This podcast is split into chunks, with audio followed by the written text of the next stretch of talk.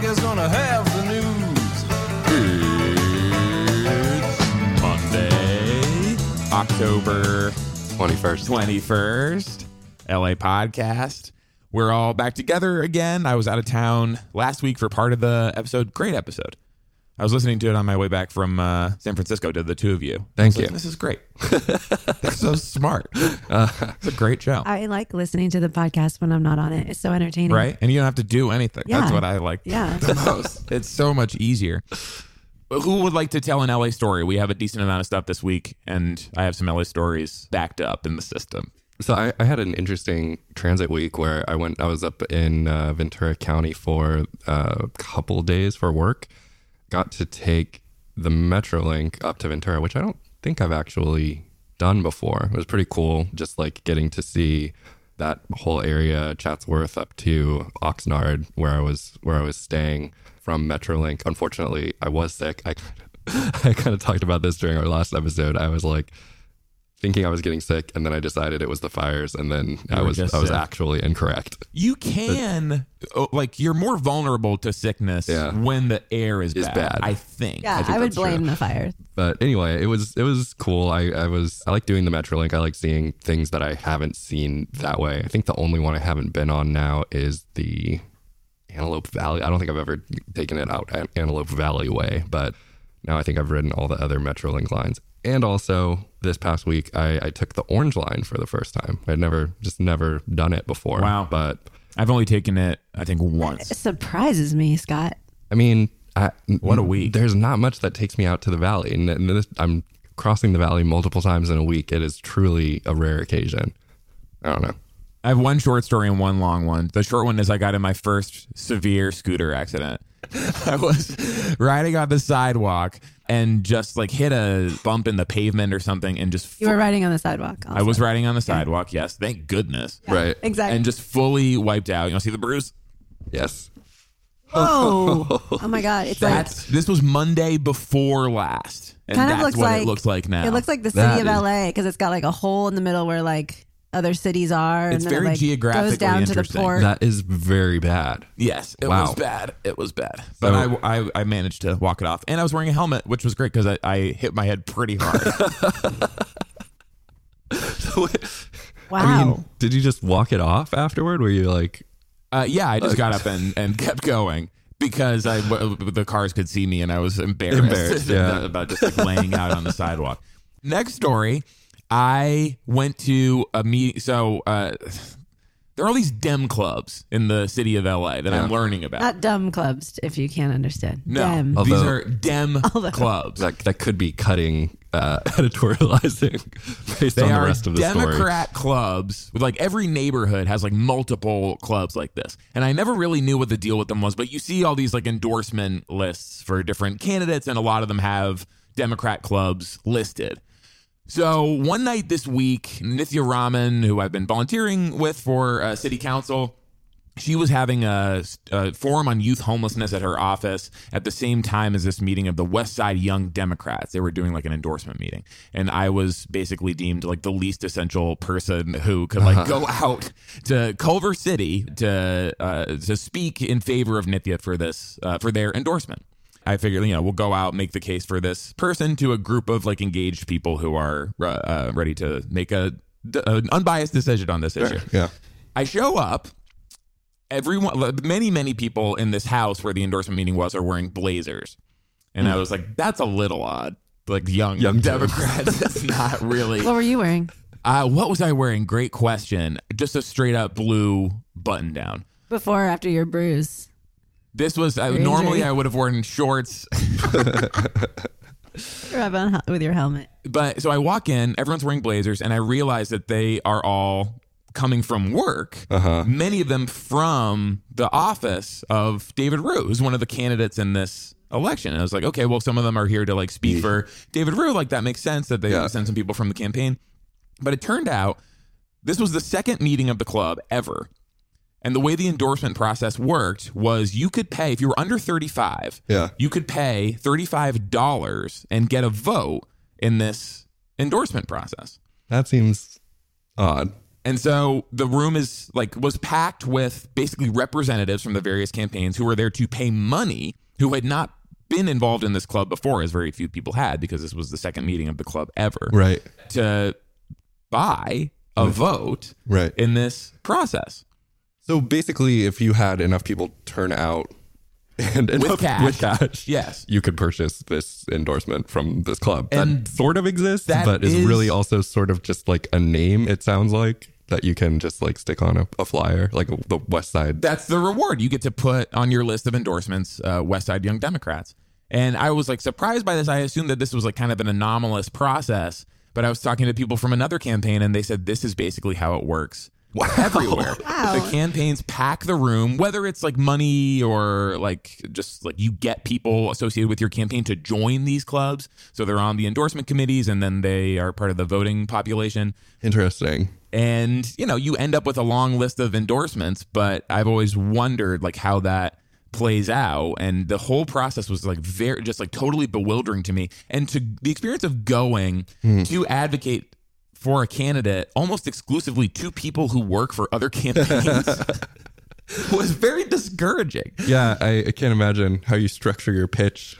right? It's like, okay, here we go. I'm going to win these people over, many of whom are on the payroll of, of these other operations.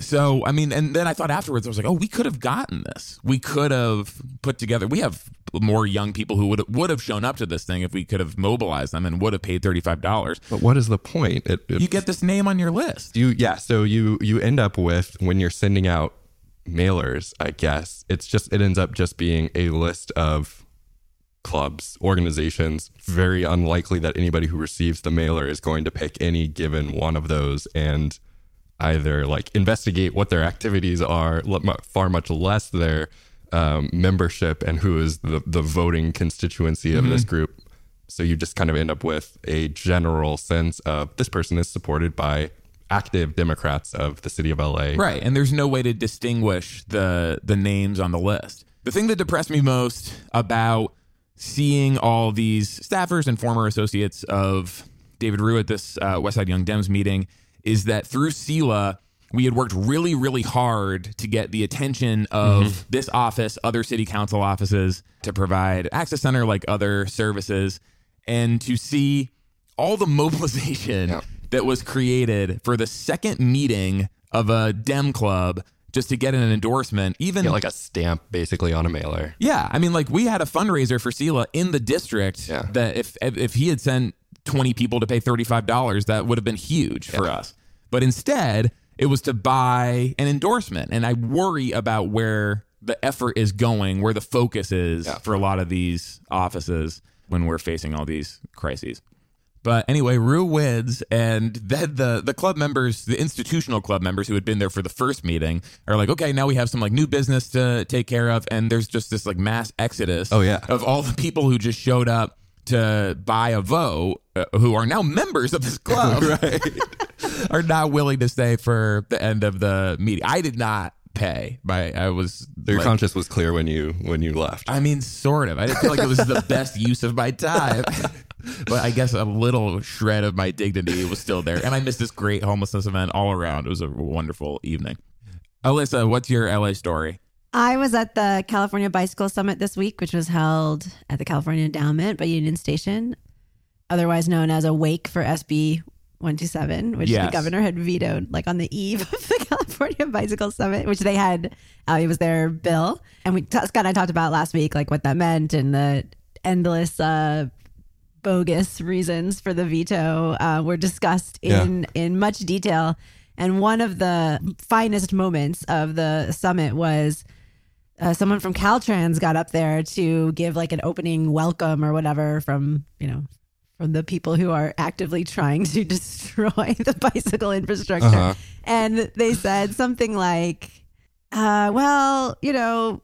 It's great. We we want to try to you know make streets safer and, and have fewer cars, but you know we still got to move packages. Everybody wants their Amazon Prime deliveries. yeah. And Assemblymember Laura Friedman gets up after him and says, I don't think that moving Amazon packages is more important than saving children's lives. And the room just went like, so I had like in my talk, I had some Caltrans subtweets. Like it just kept coming up, which was great. Like everyone just kept saying, this is, we're done with this, basically. Subtweets like when you posted defund Caltrans that same day.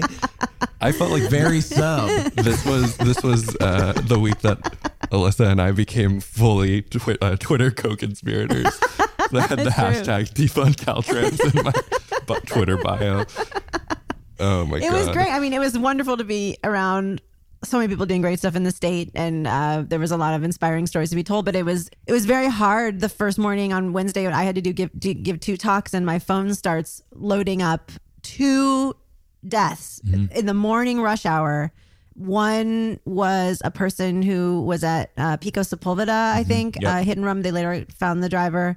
The other one was this one was like really intense because it was a four year old. Uh, mom was walking her to school, like I do every day, and complain every day about how dangerous it is. And the person that hit them was a mom with three kids in her car. So now you have, you know, five lives Right. destroyed. And the mother was hit as well. Yes, and but she was hospitalized, fine. But she's, Yeah. but she's correct. Yeah. So, and just, you know, getting up on stage to talk about these things and having your phone be blowing up with just the latest example of how we're failing to eat. just this, just start with the schools. I mean, I don't even care if you want to fight about road diets on like Mar Vista. Just put in the safety infrastructure around the schools. I mean, come on. Nobody's to be mad about that. I mean, just the, the fact though that this this was happening, like like you said, this was immediately after the the SB one two seven veto. I, I think one of the things that we hit on last week was that a big part of the reason that Newsom said that it wasn't necessary to mandate changes to how we design our streets from a, a legal perspective was because he, from a- an executive and an administrative perspective, was already in the process of changing the culture at Caltrans. And then you have Caltrans come out and basically just be like, no, like we are, we are exactly who everybody knows that we Yeah. are.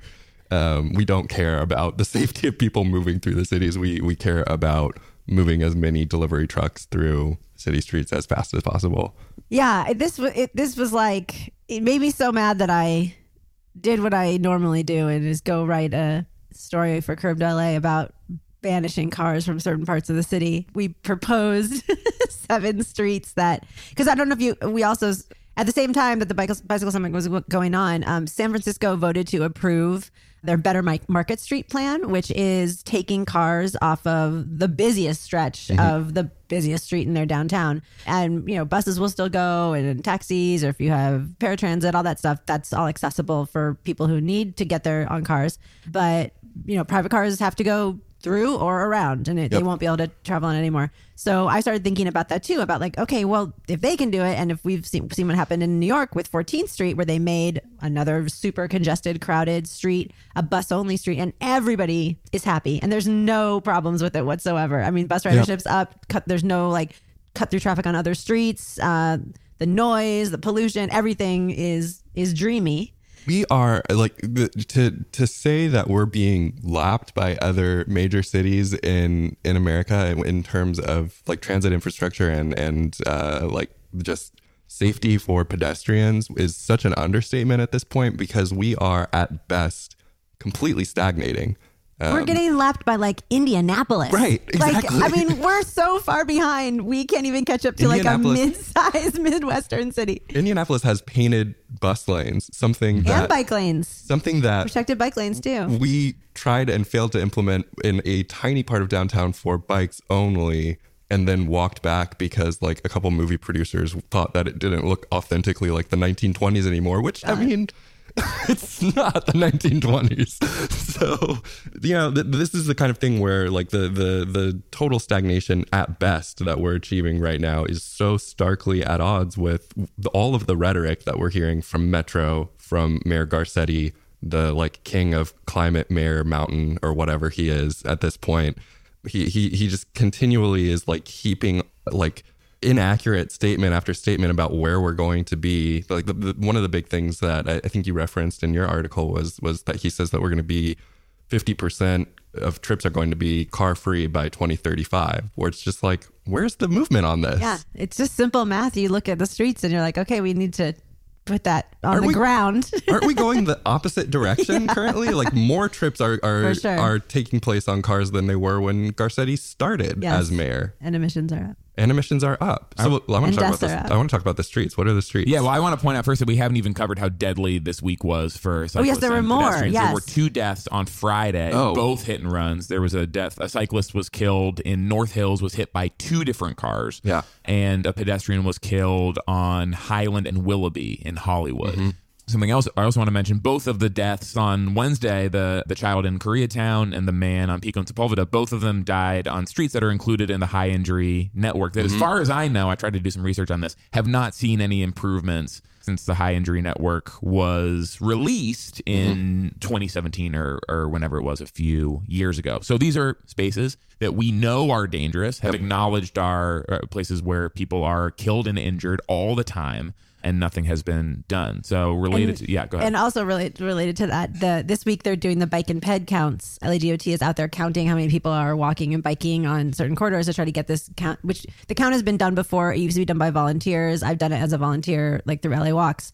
But I got asked about that on KCRW. They're like, "Oh, isn't this great that they're count? They're doing these counts so they can know where people are walking and biking." Yeah. And I was like, "We have." a count it's called like the deaths of the people Yeah. on the streets like it's pretty obvious where efforts should be directed and you know of course we should be counting them that's fine it's great the city's doing it instead of volunteers but we know where the problems are here Yeah, I mean the the, the high injury injury network that that we uh, are talking about that was specifically put out as part of the mayor's Vision Zero effort for LA City that was intended to.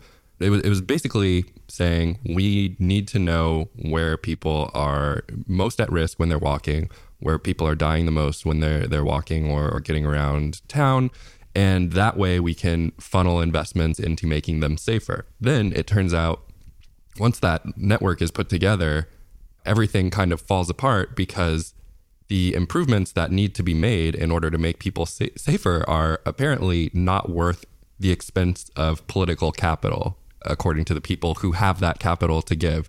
So once the networks were published, basically all work shut down because now we know where uh, where we need to direct these investments, but there's no political will to actually do that, and and it's just disgraceful, really. so my thought was using what market is doing which is a dangerous street of course but also just gets very crowded and it and you know they want to reduce emissions so this is like a different idea than like when you think of just like we always talk about closing Hollywood Boulevard or different different places for you know to make it like this pedestrian mall type place. This is like you make this you keep the street alive. It's not like you don't have buses running down the middle of it. And it's actually a tool to help speed up the buses.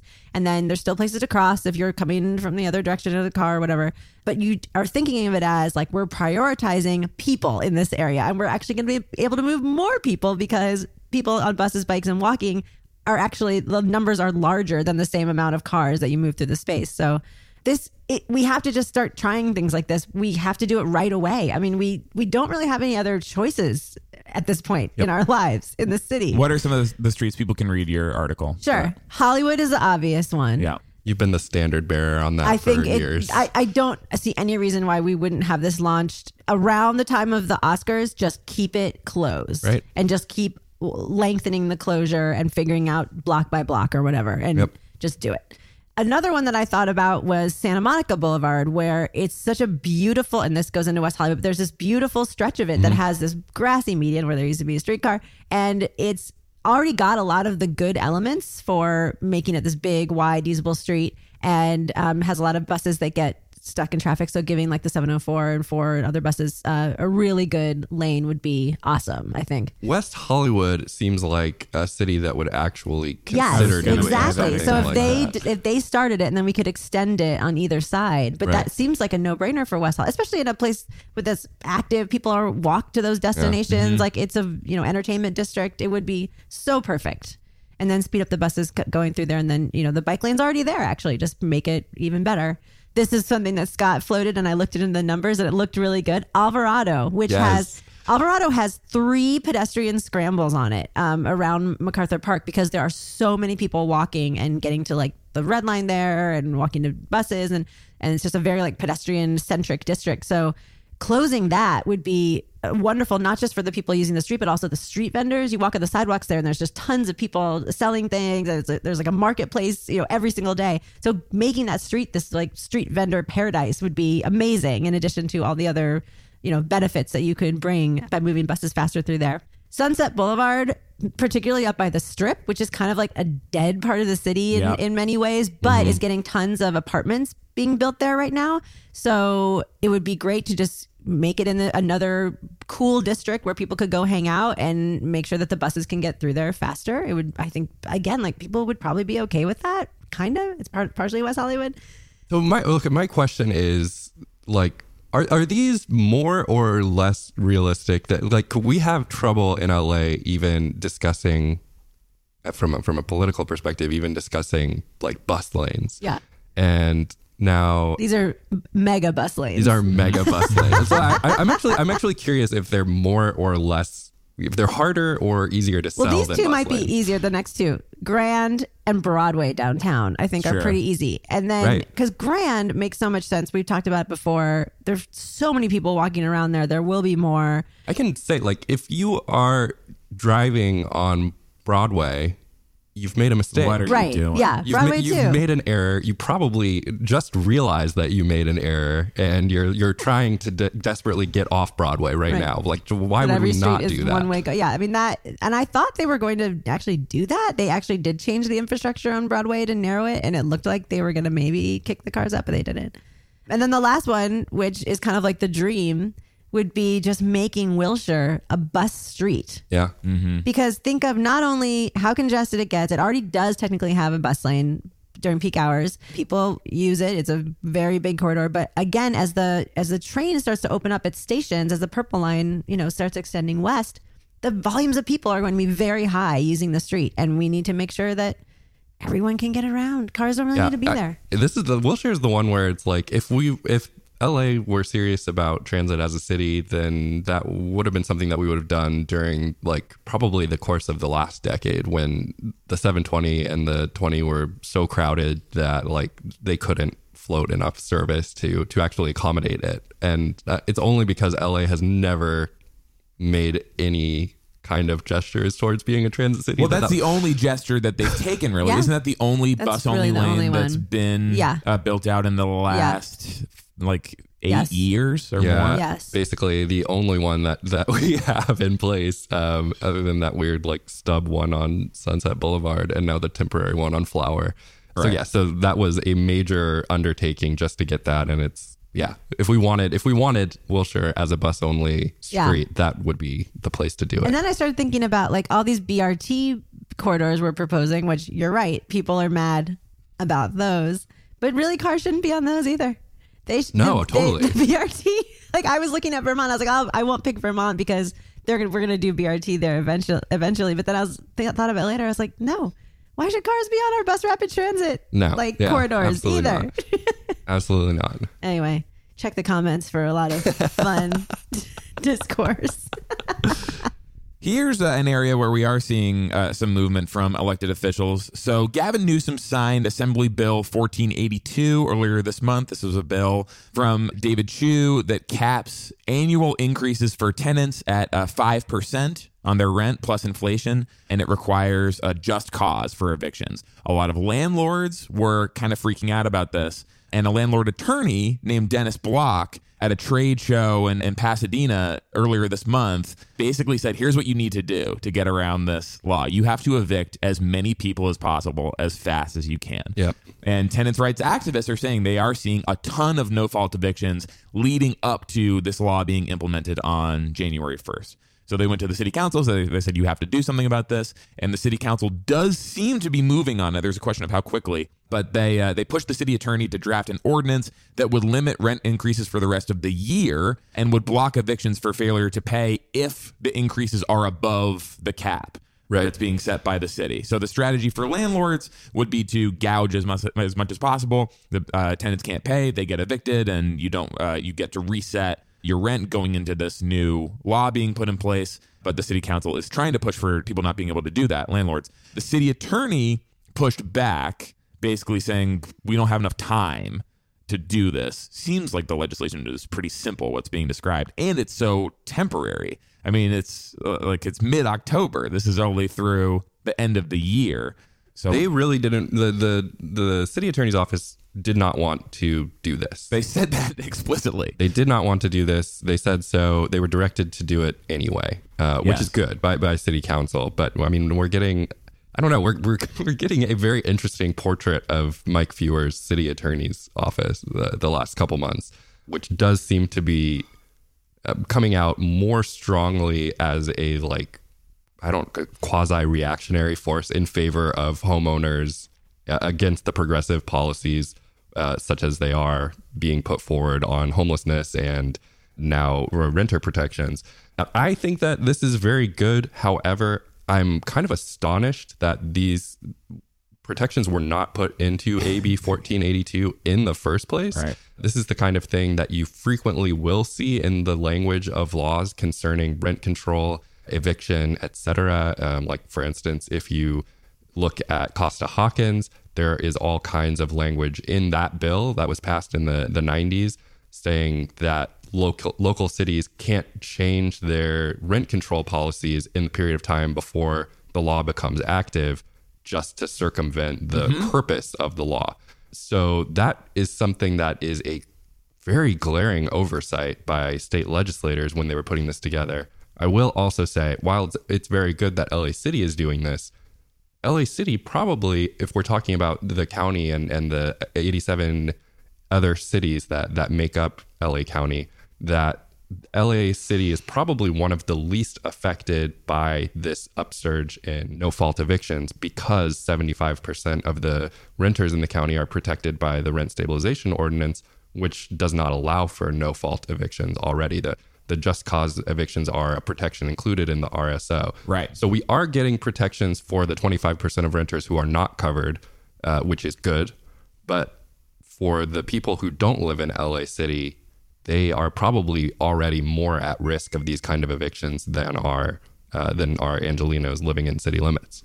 Uh, and also just to give him some credit because he's been taking some heat uh, for policies related to homelessness lately. This was Mitch O'Farrell who was kind of leading the charge to protect tenants for this period. So there was an article in Vox uh, on the 18th about LA by Matthew Zeitlin that was the article was better than how it was portrayed publicly, I would say.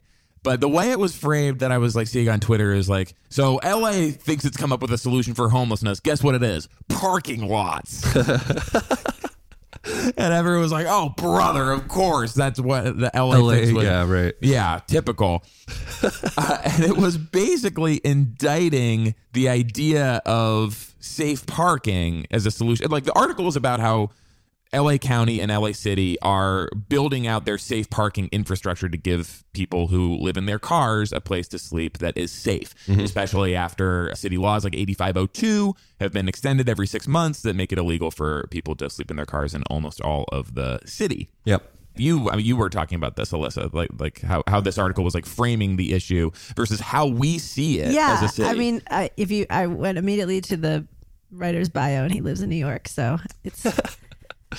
I think, and there's so many, there's so many people who uh, work at Vox Media that live in Los Angeles that could have written this story. I think it, it's really dangerous to start calling things like this solutions Right. because they are not solutions and they are not they're nothing but uh, they represent a failure of on one end and uh, maybe an emergency I don't even know what to call it. Like a, you know, something, a step we're taking in an emergency. I wouldn't even say it's a policy because we also haven't done it. Yeah, right. It hasn't actually been implemented here, which which we should definitely talk about. But I, it's I, I agree with you in terms of like it's it's it's like if after Hurricane Katrina, somebody was like, "We have solved the the problems that Hurricane Katrina caused for the city of New Orleans by like putting all those people in the Superdome." It's not Yeah. it's not a solution so much as it is like a- an emergency measure, right? Like it is, it's intended to cover the gap until a solution can be found and implemented. Basically, We can actually talk about how safe parking in LA County has been implemented by listing every single one of the safe parking lots in the city without spending too much time. Uh, and I'll just do that right now. LAHSA released a list uh, earlier this week 25 spots in North Hills, 25 spots in North Hollywood, 10 in Reseda, 20 in Glassell Park, 20 in Westlake. 15 in Koreatown, 25 in East Hollywood, 10 in Pico Robertson. These are spaces. these are individual parking spaces. These are parking spaces. Wow. 15 in Sawtelle, 5 in Westchester, 50 in Westwood. Those are that's at the VA. Those are only for veterans. 35 in South LA, 35 in Compton. No, you do. That's you, it. You do a lot of work in this area. Do you know like what the like how, how do you actually get one of those spaces if you are The answer is oh, if you're homeless, it uh, you need to be referred through a. It's it's can't just there's Somebody- no such thing as walk-in services for somebody- anything in LA. somebody books it for you basically. Yes, you need a case manager to say like, "Hey, I'm homeless. I'm applying for a spot in this lot," and then you get it. You don't just like drive up and find an available space. Right. Where like, of course, there are reasons for like vetting on these things that are understandable, but it works the same way. By the way, for a bridge home shelters, none of those are walk-in. When people come to SELAH services on Saturday and they're like, I want a place to sleep tonight, we have to say, well, it's Saturday. So none of the caseworkers are going to be available to refer you for a bed in a bridge home shelter, which might be full anyway. But even if these were drive in parking lots, I mean, the total number of what I just said is like 250 or something like that That's out of pathetic. 16,000 people who sleep in their cars And in LA out County. of 14% of LA County is covered with parking lots. like the of Yes. the land, The, the, land. total land. Yes. yes. And so many of those lots are completely unused, are forbidden to be used at night, which are the only times that these would be used. But I've talked in the past about safe parking at the Edendale Library Right. uh, in Echo Park, which our group has been fighting for for a long time, an unbelievably long time. Given that the provider, Safe Parking LA, is ready to go, the library is very excited about it. They're just waiting for the city to draft up the contract. And I've heard from all the people involved many times, like, it's coming this week. We hear it's coming this week. It still has not come. It's been like a year and a half now that we've just been waiting on the city to move. Where, what is the where, where's the urgency for, for something like this? I, I feel like so the, like it kind of goes along with what Alissa was saying. Like if this is not a solution, if it is just a like stopgap measure, doesn't that mean that we should be acting with more urgency, relatively speaking, because we're trying to do this while we get other longer term solutions in place? Like waiting a year and a half just to find parking, but like make parking spaces available for people to sleep in, just is not an acceptable timeline. And this is how and why local control gets removed. Right. I mean, we had this a very similar process for supportive housing where council offices could just pocket veto Yeah. any of these applications and just sit on them because it just basically required a signature that they didn't want to give. That privilege was taken away from them for flagrant abuse. Flagrant abuse, I would say. is it time to do that and say if the property and the provider are i mean it's a library so it like is a different process. It's a government property. But if the property and provider are ready to go to build one of these safe parking lots that the council doesn't have there is no obstacle that the the council officer or some other government body can provide. I have never met a local control measure that I did not want scrapped. Um, I, I mean, yeah, no, I, I, I completely think so. This, this is, this is the case where, like you're saying, we end up with local officials saying you shouldn't take away our ability to decide these things because we were already doing it. We were already doing this. We don't need Sacramento to do it for us. But the fact of the matter is, they are so lead footed in their approaches to actually acting on these things that they really, there really is not a good faith case to be made that they are actively working on these solutions, on these measures. They're not doing it. And the people who need it can't wait for them to decide that it is either important enough or politically viable enough to do something about it. So I, I totally think that they should have that taken away from them. Opening up the process also would encourage more providers to get involved in this. We have Safe, Safe Parking LA is doing almost all of them, but uh, in South LA there is I think one other provider, and uh, Shower of Hope is doing a couple in Glassell Park and Westlake. But by making this a more viable option, then you have more people like getting in the game. Like there, uh, I saw some lamenting about uh, supportive housing that there's so few providers who are engaged in it, but that's because the process is so difficult. It's so hard to like get in and to get a project cleared. I think if you make it easier, more people would potentially show up.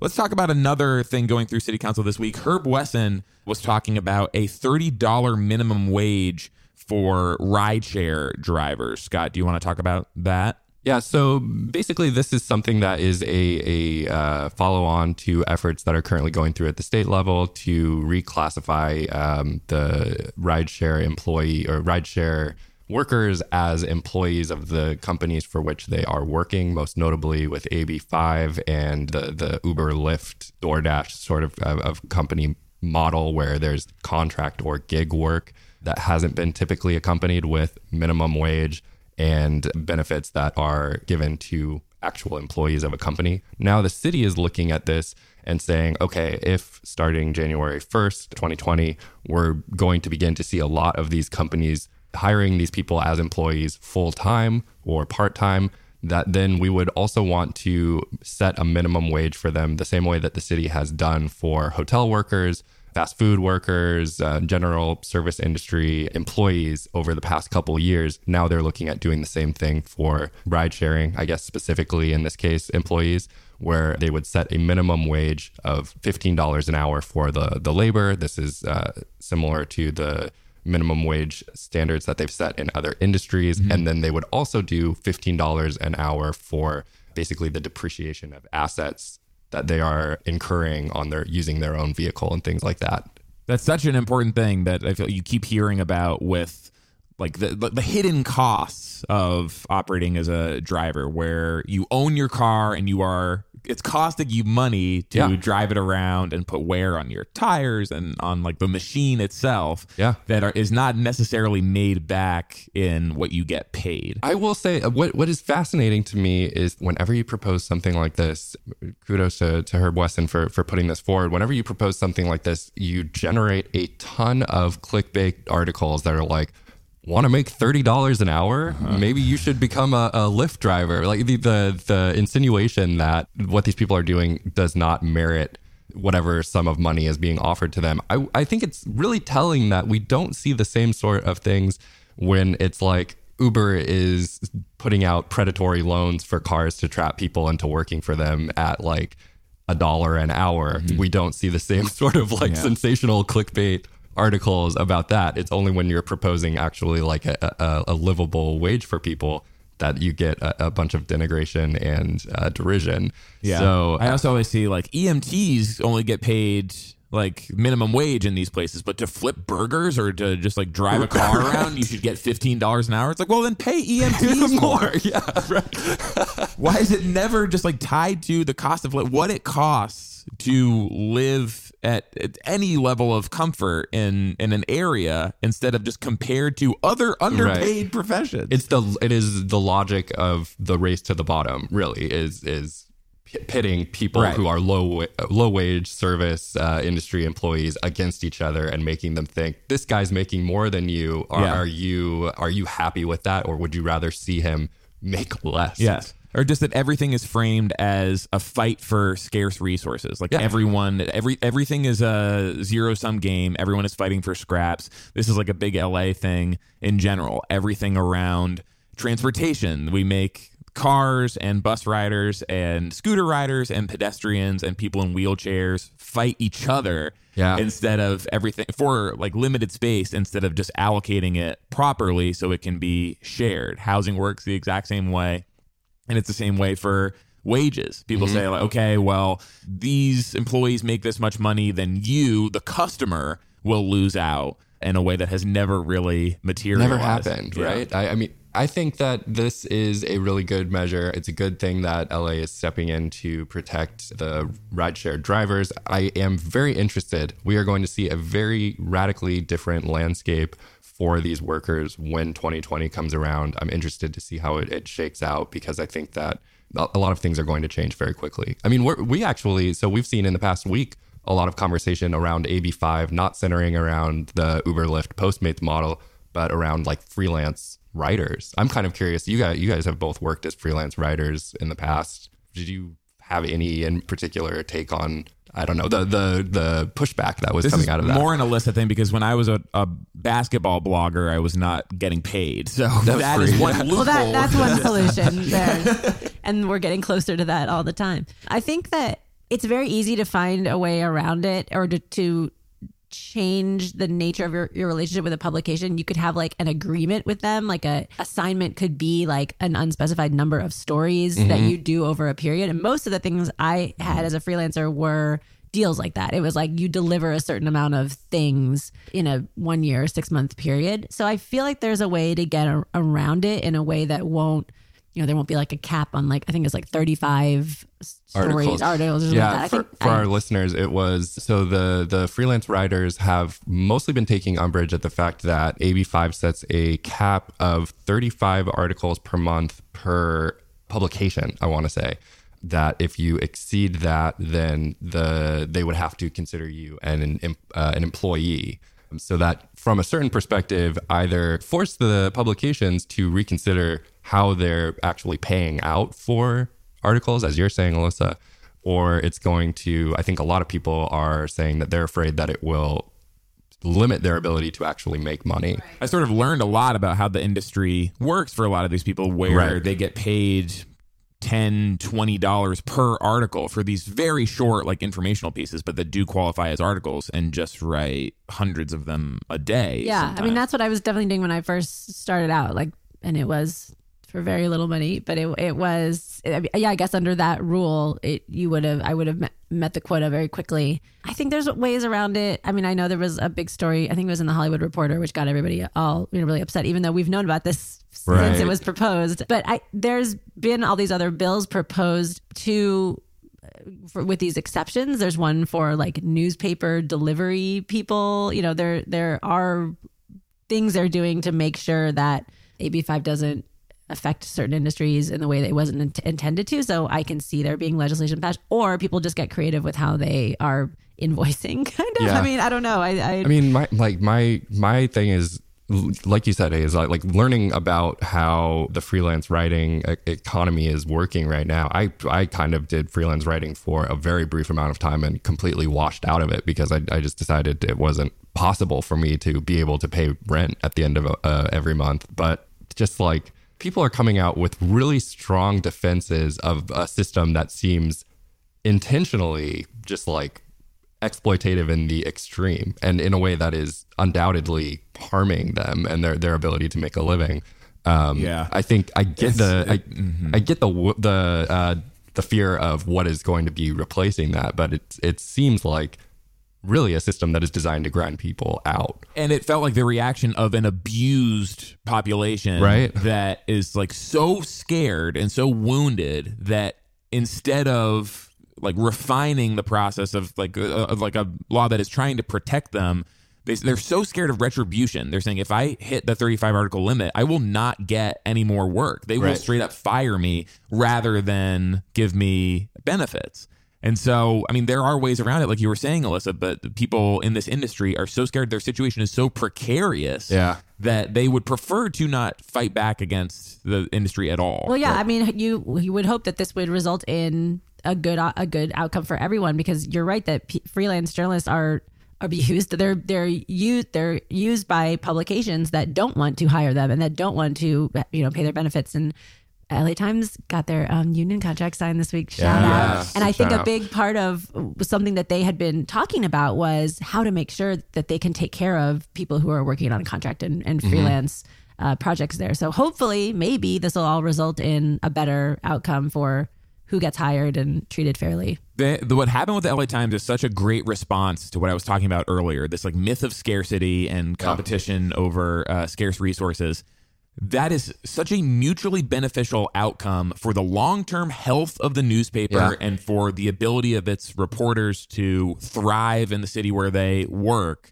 Like those mutually beneficial agreements are so much healthier for an institution than one side or the other like dominating the process. Absolutely. Uh, and I would I honestly say that does work for both sides. There are union management relationships in Los Angeles where benefits to the union Yeah. have made it difficult for the institution to survive long term. Right. And so I, I would say those situations are a little more rare than the alternative, but these negotiation processes can be like the only thing that will allow that what would have happened to the LA Times if they hadn't if the if the reporters hadn't gone I- through this honestly, I still-? I- I- would it still exist? I think that the the, the clearest thing somebody uh, posted on Twitter, uh, you know, they they were a, a few months away from being Sold for strip mined Yeah. and turned into uh, like a, a digital content farm and it is only by the strength of, of their union effort that they were able to stop that. And and they have done something that is historic for not just themselves, but the, the people of Los Angeles.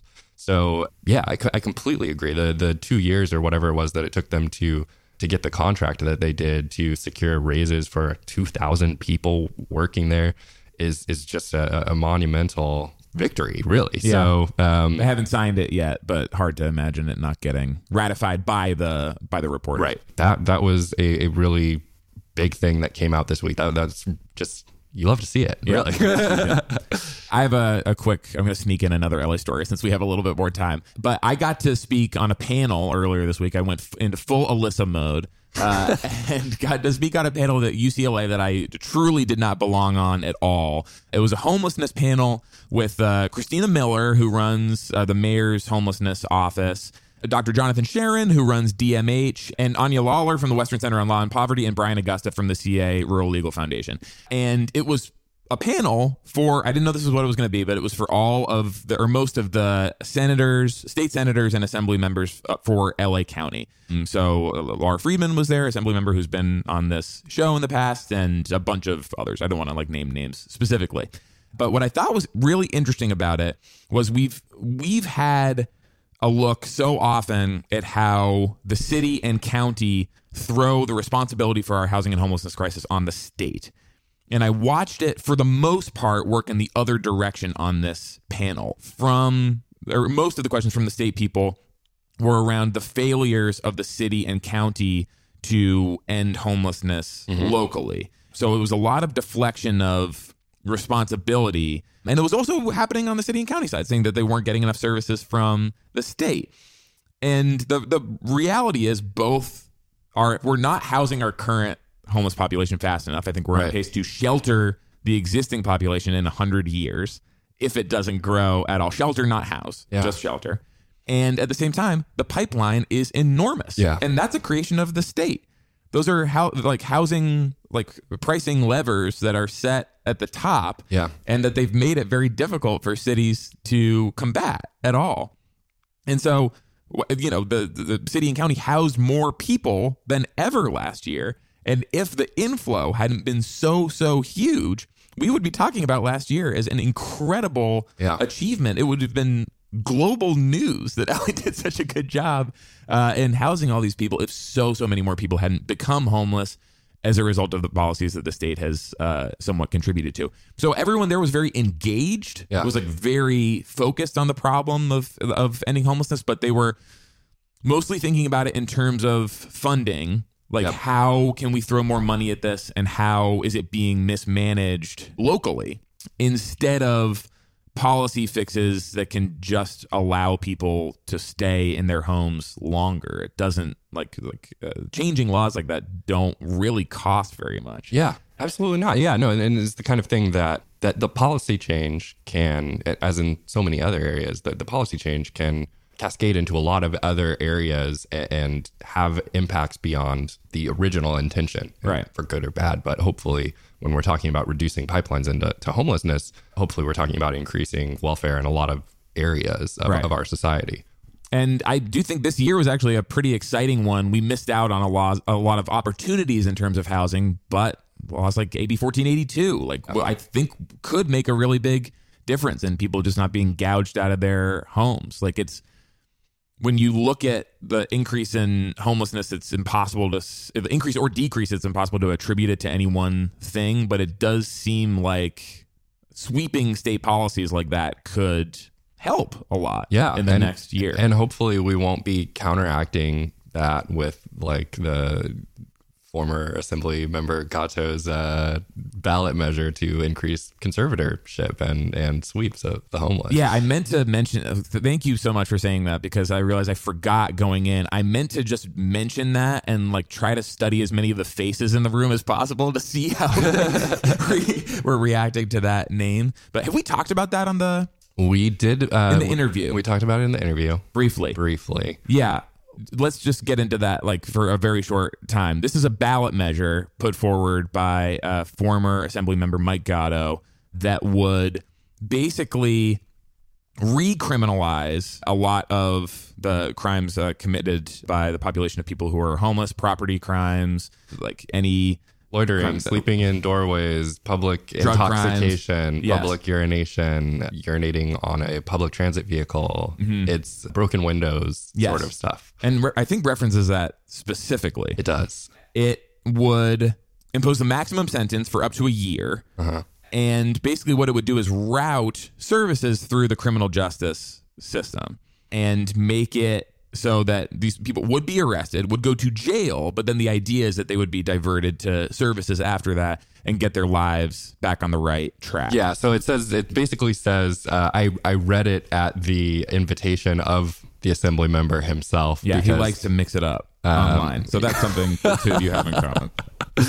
Uh, so uh, yeah, so I did read it, and basically it says that they are, like you said, establishing a, a court specifically to handle infractions committed by people who are believed to be crying for help. Um, Broadly inclusive of the homeless commit crimes or uh, infractions in this case, and that they would, like you said, either be sent to jail where they would receive services diverted to substance abuse, put into conservatorship indefinitely. Mm-hmm. It- there is basic. It's basically a mandate for a, a broad expansion of encounters between the Yes. police and the homeless, and then subsequently that puts the homeless under the immediate charge of the state. So mm-hmm. that is something that I personally think is a terrible idea for a number of reasons. Yeah. I, I don't think that increasing the the interactions between peace officers and the homeless for any reason is a good idea. I think that we should in fact be doing the, the opposite. And of course, I don't agree or subscribe to the uh, broken windows policing theory. As you mentioned, it's a disproportionately black population, and the odds of violence uh, being imposed on that population and interacting with the police are much higher. Than Yeah, and, and and also the ballot measure itself specifically calls out mental illness, which uh, we know that interactions between the, the police and the mentally ill also frequently go very badly. Yeah. Uh, and and um, and police have not figured out a way how to uh, interact with people who are suffering from mental illnesses without like threatening their lives or or killing them. So it's more dangerous for everyone on the front end at the time of arrest and on the back end after the point of release. So basically, it sounds like there are some improvements in terms of diversion from under the current system. You go to jail and you like sit in a cell for a while, but this would increase services once you're in the jail. That wouldn't necessarily be a bad thing. But on the point of release, people even so say it all worked and people like get their lives back together whatever you get released into a city and county that right now will not accept you Yep. there is nowhere for you to live. There's nowhere for you to go. The most likely possibility is that you will end up back on the street. Yeah. If all of our money is going into jail services instead of services out in the community and new housing and things like that, like people will become homeless again. A lot of this is a reaction to Prop 47, which is a law that decriminalized, like, t- took a lot of felonies and changed them to uh, misdemeanors, a lot of just like uh, comparatively minor nonviolent crimes. And I was reading an LA Times article a while ago where a man who was homeless, formerly homeless, had been arrested for some drug crimes and diverted into rehab programs through the jail system. And he was living in a halfway house. Uh, and he said he was really grateful for Prop 47 for getting him back on track and like setting him on the right path, which he wouldn't have been able to do otherwise if he were just left on the street.